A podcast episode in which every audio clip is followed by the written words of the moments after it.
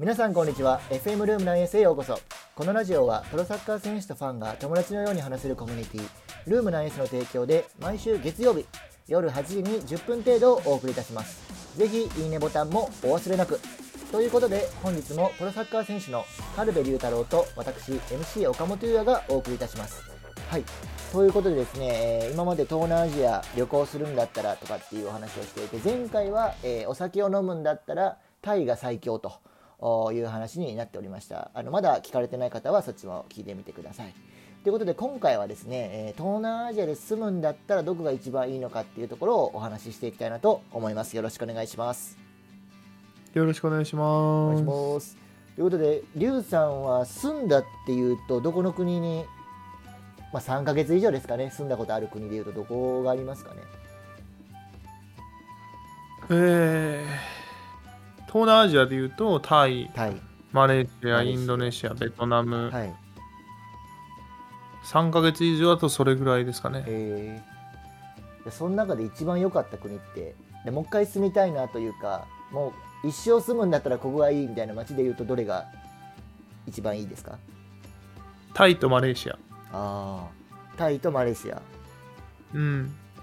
逆になんでインドネシアとベトナムじゃないかからえー、インドネシアに関して言えば、バリだったら ありっすけど。キ、ラキラ系。うん。まあ基本的に僕ビーチ沿いがいいんで、はいはい。はい、ビーチ沿いで言うと、おーまあ、バリはいいけども、はい。まあ、ジャカルタとか、はい。えー人が多いんですごい渋滞も多いし、はいはいまだインフラがそこまで整っていなうんいうん。イメージがあって、えー若干生活ゆったりできるかな、うん、そうでもないなっていうイメージです。へえあそうか。じゃあ海沿いとかだったらリゾートだから若干時間はゆっくり流れてるイメージなんですかね、はい、なるほどなで、ベトナムに関しては、あのホーチミンはすごい住みやすかったでうす。ん。うん、ただあのちょっと国のおシステムというか、はいはい。動き方がちょっと僕は合わないというか、ほうほう。あの結構ガチガチなんで、はいはい。うん。社会主義だからね、社会主義だから。まあ、そこはちょっと合わない例えば警察に目つけられたりとかそうですね。あの銀行関係とか。はいはい手続きね。あとはまあビザ関係もそうですね、はいはい。三井住友。うん。UFJ いやいやビザカードやろそこは。ああそう あれ？UFC しかも東京三菱やし。国かなと思って。ぐちゃぐちゃぐちゃぐちゃなと思って今ありがとうございます UFJ そうですよねまあ関西では、うん。あの昨日 USJ 行ってんって言ったらあ銀行行ってきたみたいな鉄板のあああそのくだりがあるんですね。りますけどね。関東ってないんですかねそういう。関東は一切ないです。あそうで俺も。あそうだそれ寂しすぎひんっていう。人によるかもしれないですそれは。関東。関西ユニバじゃないですか？ユニバ。うん、はい、ユニバか USJ、まあそうですね。ユニバ、あそうですね、ユニバの方が多いかな、でも言う人は。なんかすごいですよね今ユニバーサル・スタジオ・ジャパンなんあの改装っていうか進化してマリオのやつ？そうそれ名古屋でしょえそれスーパーレゴランドじゃないですか？あレゴランド開開店当初からやばいみたいなね。人が来もうなみないんかたいな。入場料高すぎてどうたらこうたらえー、ルームの演奏はですね一切敵は作らない方向で考えておりますので、はい。批判ではないですよはい。あくまで、あくまで、あくまで、えー、ナインス調べ、9S 調べ。はいいいですね。あくまで 9S 調べ。なるほど。そう、何の話でしたっけ？ベトナムのユニバの話でしたっけ？あお願いしますあ、いや、ない、ない。あないですか？なるほどね。まあまあ、確かにそういう手続きとか、ビザ関係とかはちょっと大変かなっていうイメージはありますよね。そしたら、うん。マレーシアとタイってなんで逆に住みたいですか、えーっとクアラルンプールはですね、はい。まず街中がすごいクリーンで、はい。えーまあ日本に似てるかなっていうイメージがあります。はいで住みやすいしあのーコンドミニアムとかもね、まあ、コンドミニアムだけじゃないんですけど、はい。まあ、家賃がすごいいい低く抑えられて、はい。かつクオリティの高いものを手に入れることができるので、はい。生活の満足度っていうのは上がるんじゃないかなと思います。あ家賃。うん、うんであとはまあ英語がすごい綺麗に聞き取れます。どあの大体みんな喋れるんで、はいはい。それはいいですね。うん。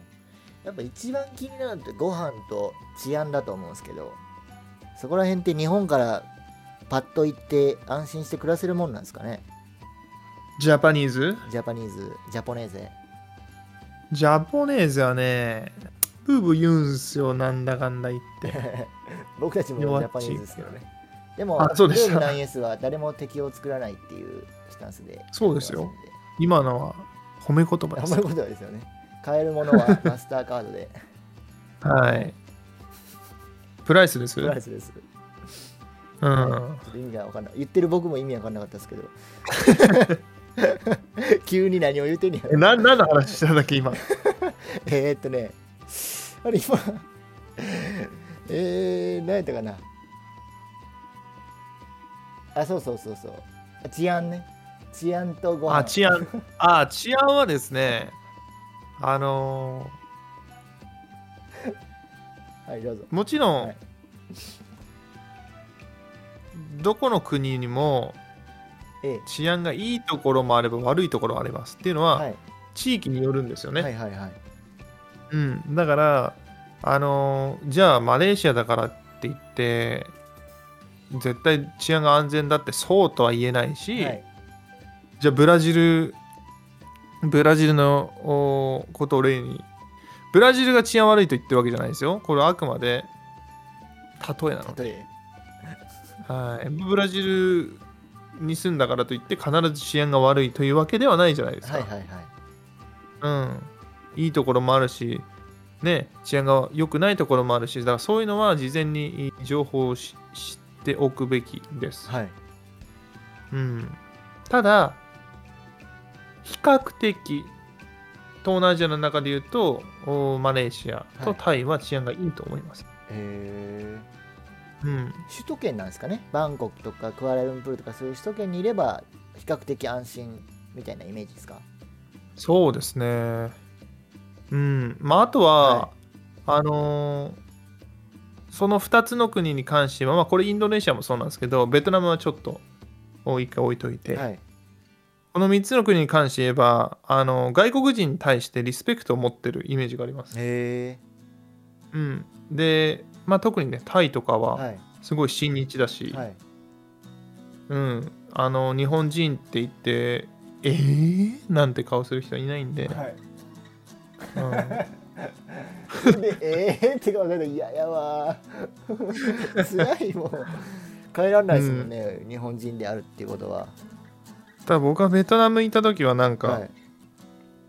まあちょっとそういうたので、はい。えー外国人っていうことで得をすることよりも損をすることの方が多かったかもしれないですね。それちょっと気になりますね。うん。例えば。あのー一度ですね、はい。えー僕ベトナムに 2, 2回ほど住んでるんですよ、い。半年間と1年ぐらい。はい。でその最初に行った2018年ですね、はい。えー初めてのベトナムででしてその時はねあの北の方のおハノイの近くのチームに入ったんですね、はい。でそれでですねまあ東南アジアのおサッカー選手日本から行く場合は外国人扱いになるわけで、はい。そうなると大体、えーチケット日本とその国のチケットとあとは生活するための住居を提供していただけるんですよ。チームから。はいはい。これはあのその選手のクオリティとか条件によるんですけども、はい。僕はそれでもちろんあの条件に入っていたので、えーまあいいあの住居をね 用意してもらえるだろうと思ってたんですよ。はい。でそれでチームに参加したらあのその住居がですね、はい。スタジアムのお横についてる、ベッドが一つしかない部屋に泊まれと言われたんですね。ここだぞ、お前のいるところはと。でそこを、はいまあ、僕、身長189センチぐらいあるんですけども、はいはいえー僕と同じぐらいのナイジェリアから来た選手はいと一緒にそこに住めと。同じベッドで寝ろと。同じベッドでそうなんですよ。他の選手と一緒に寝ろとはい で、まあさすがにそれはきついなとはい思いじゃあお前自分でお金払ってどっかに住めって言われたんですね。はいで、まあ分かった、住んだると。はいで、それでチームが一つ紹介してくれたホテルがありまして、はいはいえそこに泊まったんですね。で、住み始めたんですよ。はいはいね、そしたらある日ですね、えー練習から帰ってくると、はい部屋の鍵が開いてるんですね。えー、稲川淳二みたいなの出てきたえ。ーあなんだかやだな。ゆっくり中に入っていくと物が散乱してるんですよ。怖いな怖いな。そしたらですね、電化製品と現金がですねなくなっていたんです。ガチ。これ本当の話で、ええ。あのまああの強盗に入られたんですね、はい。ホテルの。ホテルで強盗ってなかなか聞かないですけど。ほぼありえないんですよね、はい。その時もですね僕は4階にいたのかな。で4階にね10部屋ぐらいありましてね、はい。その4階に住んでたの僕だけだったんですよ、えはい。ですぐさまあのレセプションに受付に行ってですね、えーどうなってるんやと。えはい。でチームにも連絡をしてお前ら今すぐ来いと、はい警察も呼んでこいと。はい。いう話をして、えー防犯カメラのビデオをチェックしたところ、はい。あのその犯人がですね、まあ、カメラの位置を全て把握しているかのように、はい。い位置をこう変えてですね、はいはい。カメラの向きを。はいはい。映らないようになってたんですすね。げえ達人がいるじゃないですか。達人がいたんですよね。はい。で、その方、あの4階に入ったところで少し見えてですね、はい。10部屋あるうちのたった1つの部屋、僕の部屋ですね、直行したんですよ。はいはい。まるで僕がそこにいるのが分かっているかのようにうわ。第6巻で？はい、はい。い、やいやいやス スーパー人じゃないですか。スーパー人、シックスセンス。うん。はい。でまあそれでた多分あのそこにいたね外国人選手はい。がいろいろと手伝ってくれて解決に向けて。はい。でまあホテルのおこれは推測なのでわからないんですけど、はい。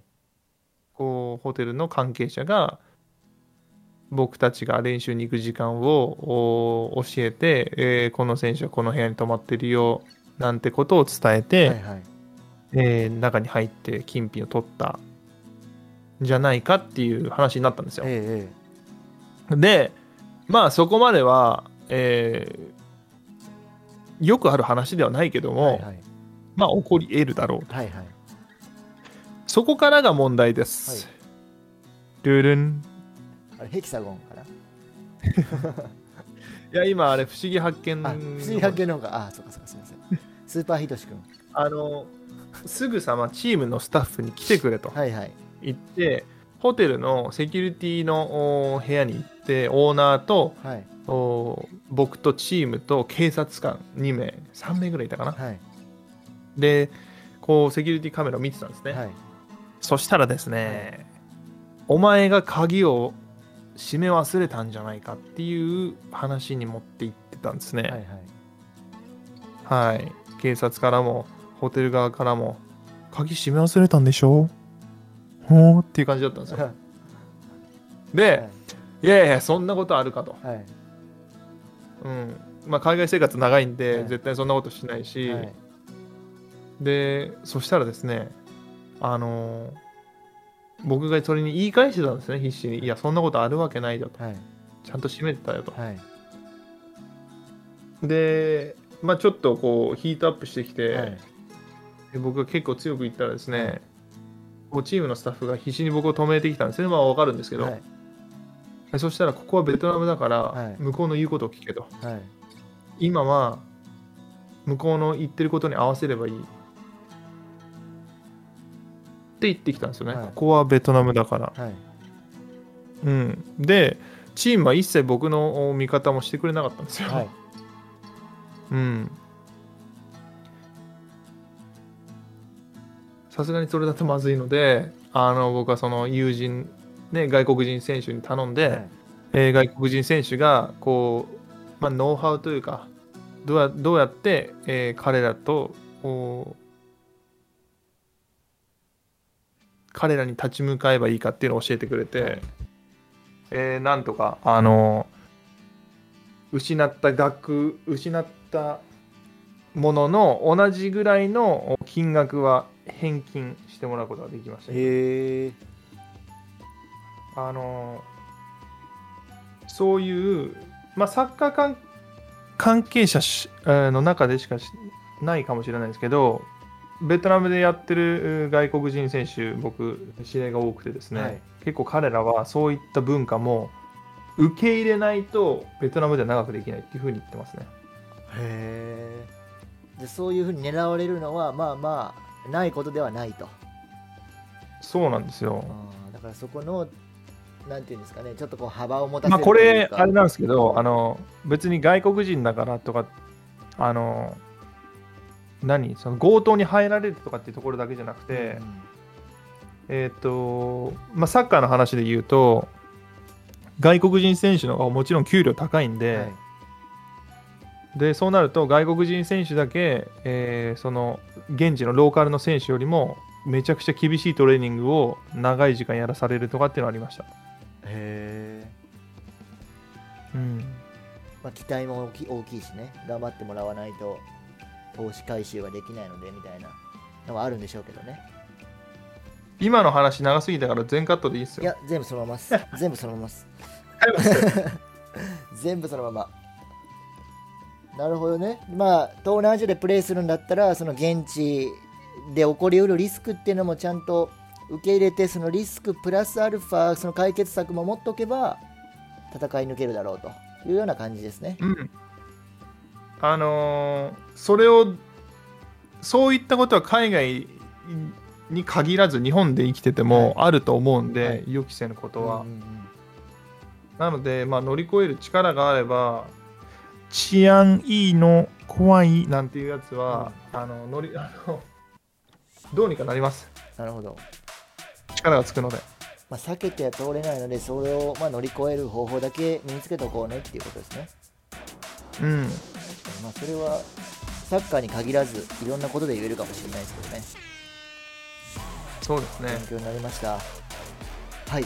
ということで、お時間がやってまいりましたので、続きはまた来週、ルームナイスカルベリュー太郎と MC 岡本優也でした。バイバイ。バイバイ